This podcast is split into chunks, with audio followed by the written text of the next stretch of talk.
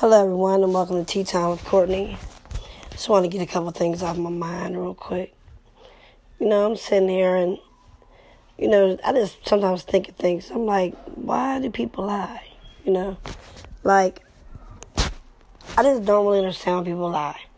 Like, for one, you know, if you see somebody do something and then they do something totally opposite right after that, they should have did, like, I don't know, before that or after that, you're like, wait a minute, why did they do that? Like, for instance, like, if someone tells you, oh, I gotta cook, right?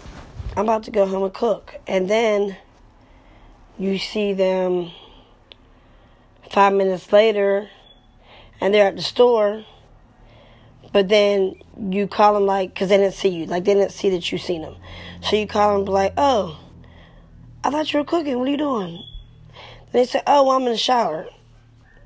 Like, why does that even make sense? That doesn't make sense. Like, I just don't understand why people lie, though. Like, to me, besides just being a sin, I just hate to lie. Now, don't get it twisted. Like, if a bill collector calls me, I sure enough might say I'm not who I am because I don't want to pay the bill. Even though I haven't had calls like that for a long time. Out. Matter of fact, I won't even really say bill collectors anymore because now it's those stupid things like get extended car car warranty or you have a new warranty or whatever you want to call it. It's always extended warranty, and I always say, yeah, this isn't me. Or do you need better health insurance? Da-da-da-da-da. Or we're calling you back about your credit cards and the lowered rates, and you're like, I don't even have a credit card. How are you calling me? Like for what? I mean, it's just now there's those instances I may lie. I'm not gonna say I have a lot, but I really strive not to lie. Like I really dislike lying because I hate when anybody lies to me because that just seems like so disrespectful. And then I hate to have to like I feel like I hate to have to concoct something to lie. Like like I said, if I have a good enough reason, then I will. Like if it's you know, like I said, a bill or even something silly. Like I might lie about something silly like, no, I didn't buy a scratch off ticket and I did. I mean, that's just dumb lies to me. But I feel like, why lie?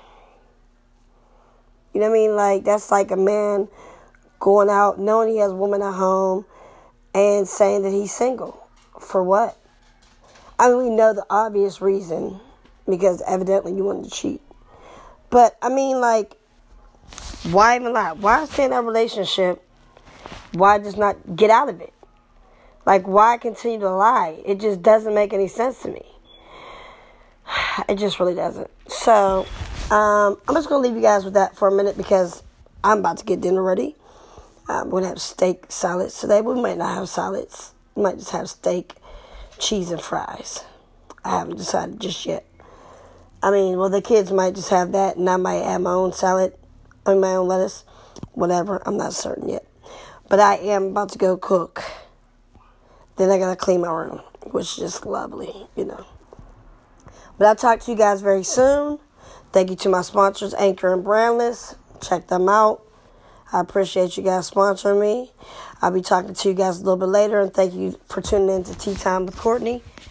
Talk to you soon. So, hello and welcome back to the Tea Time with Courtney. Told you guys I was going to try to do another podcast tonight, and it's kind of late, but I'm still up. I don't really know why. Uh, mine won't shut up, basically.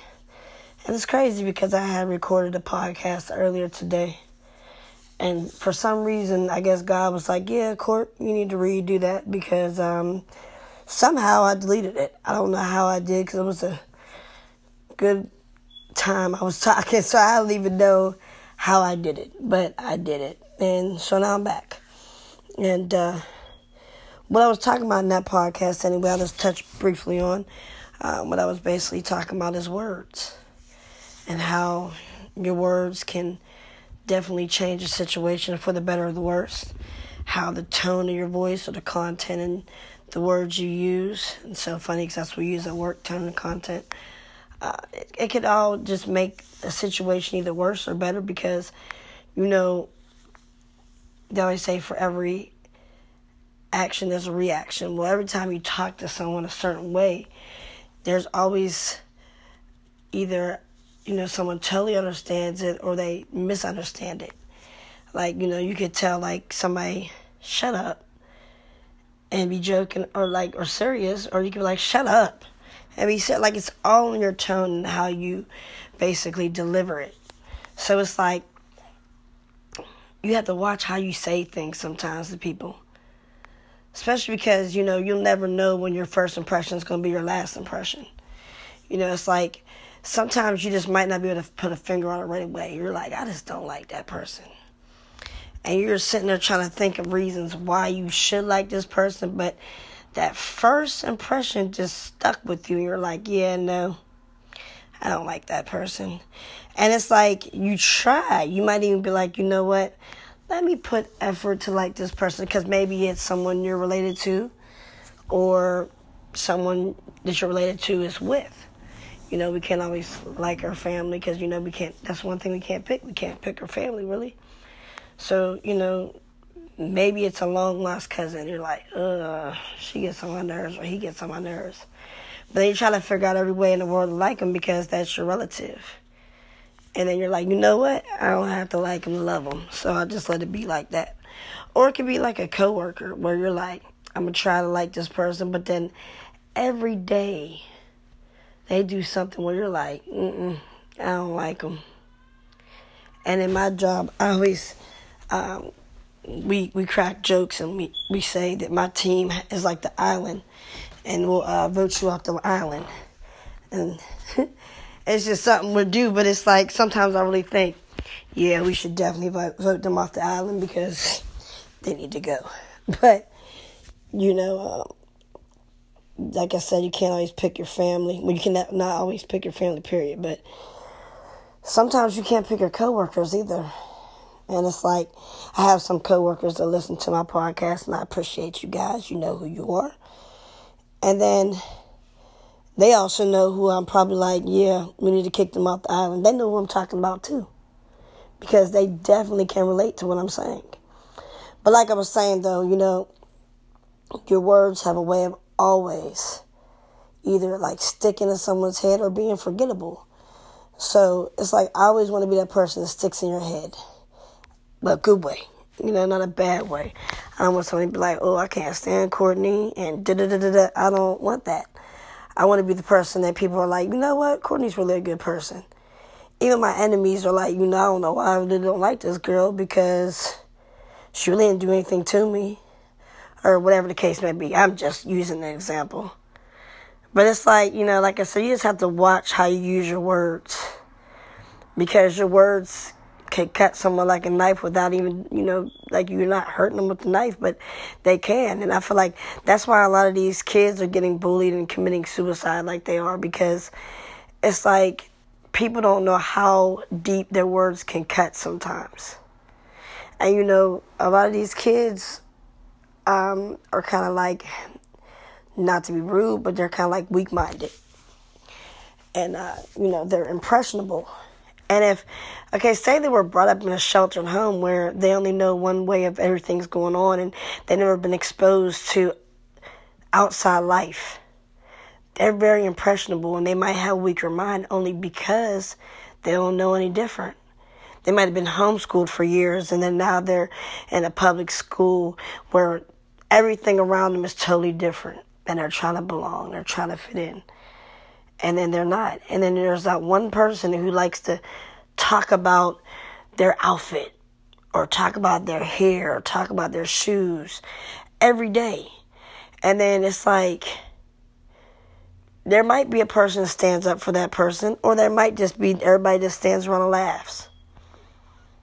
And then a couple days, couple weeks, you hear about that kid killing herself, and you're like, well, you know why? Because so and so was, you know what I mean? It's like, it's sad because I feel like when I was a child, I only heard like a, a couple people committing suicide that I might have known or knew of. But now it's like just, it's running rampant. And it's like, sometimes I can see, I mean, now don't get it twisted. If I ever say I committed suicide, y'all better investigate because I'm not killing myself. But I'm saying, I can understand. I'm not. I can't understand that. I can see why certain people might do it only because they, like I said, they're weak minded in the sense where, or they're either weak minded or stressed out, or you know what I mean. Like it's like they just can't handle life. Now, like I said, it's not going to be me, but that's besides the point. We're not talking about just me. Like for instance, my daughter's in pre-K, and there's a little girl she goes to school with. Of course, I'm not going to say her name. But her mother, me and her mother are friends, and her mother told me that there's a little girl in the classroom that almost every day tells her daughter that she's ugly. Her hair is ugly. Her clothes are ugly. Everything about her is ugly. And I said, you need to tell your daughter to bust her in the mouth. But you know, nowadays schools have the green card, red card, yellow card, and these kids are so worried about not getting a green card that they're scared to do certain things. Like I've had to get on my little one, like, listen, don't let nobody do this to you or don't and I had to tell her, listen, if you get a red or yellow card, mommy's not gonna be mad at you because when it's treasure box day or it should have been treasure box day, I'll buy you something. Because I'm not gonna have my children be bullied. My order three, I know that they're not gonna be bullied. They're not the type to be bullied and when it's ever like a kid ever like even attempted they found out the hard way but that's besides the point as well but it's like Okay, so that little girl that I'm talking about doesn't have anybody at home that's telling her she's beautiful and that she could do everything she wants to. Or that, you know, that what the little girl is saying is not true and that little girl must not be getting, you know, a lot of attention or love at home. Like, what if she don't have that? You know, this little girl's young in a very impressionable age. What if she doesn't have that support system at home? Then what happens to her? And then the little girl is calling her that. What kind of support system does she have at home? Because usually it starts at home. Like maybe they're at home making fun of her, and her only way of, you know, even getting over that is to make fun of others. And I'm not saying what she's doing is right by no means. But my point is, sometimes bullying, just like racism, is usually learned. Like it's not something that kids just be like, you know what, I'm gonna go to school and bully this kid. That's not usually how things like that happen.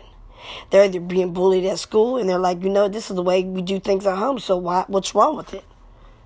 Or like I said, you know, just like like I said, being a racist. Like that's a, that's all taught at home. Either if they might not be like like like uh really taught it, but if they see it and it's learned, then there you go. The cycle begins. And then I see, I hear a lot of people say, well, I hope all the racist white people have mixed children, mixed grandchildren.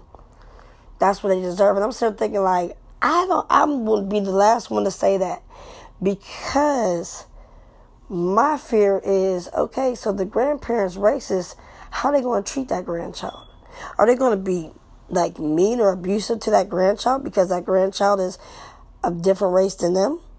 Like that's what my fear is. Like people, a lot of people will say, "I hope they do," but the whole thing is, what's that child's upbringing going to be like? Like, do they do their parents have to keep them away from their grandparent because they're racist, or does that grandparent be around that child and then abuse that child, maybe not physically but mentally? See, everybody needs to realize words. Like I said, words, boy, they are definitely something that, like I said, they can bring you up or they can bring you down.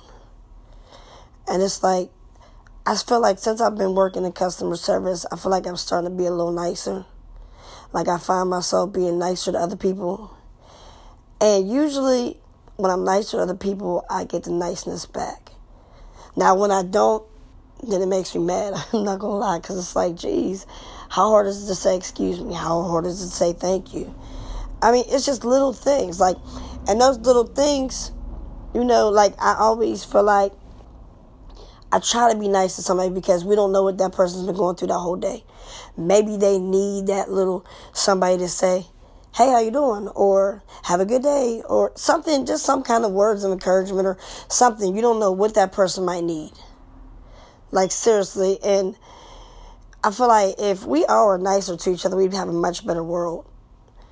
I mean, quiet is kept, you know, there's a lot of things going on that we might be like, you know, what is really going on in this world? But I feel like the first thing we could do is just smile at a person or say hello to a person. Say have a good day to somebody. Say excuse me. Say thank you. Say you're welcome. You know, engage in, in a conversation with somebody you know looks like they're having a bad day. A simple, hey, how you doing? They might be having the worst day in the world, but because you asked them how they were doing, they felt like somebody cared and you might have stopped that person from going to committing suicide. I mean, it might not ever be that major, but it might be, and you just don't realize it. So, my whole thing is, like I said, words. Words are very, very important. Like, you can, like I said, they can cut deep, or they might just heal that wound that you didn't know someone had, all by being nice. But I'm about to go to sleep because I gotta get up in a couple hours, get these kids up and everything. I just wanted to leave you guys with that. So have a wonderful night. Have a good morning. Hope you have a productive day. And you know, start the day off with a good, you know, on a good foot. And thank you guys for tuning in. Please continue to tune in. I really appreciate it. I appreciate all my listeners. I appreciate my sponsors, Anchor and Brandless. Please continue to listen. Like I said, I encourage all criticism, whether good, bad, indifferent. I would appreciate feedback. And, uh, you know, just have a wonderful day. Thank you.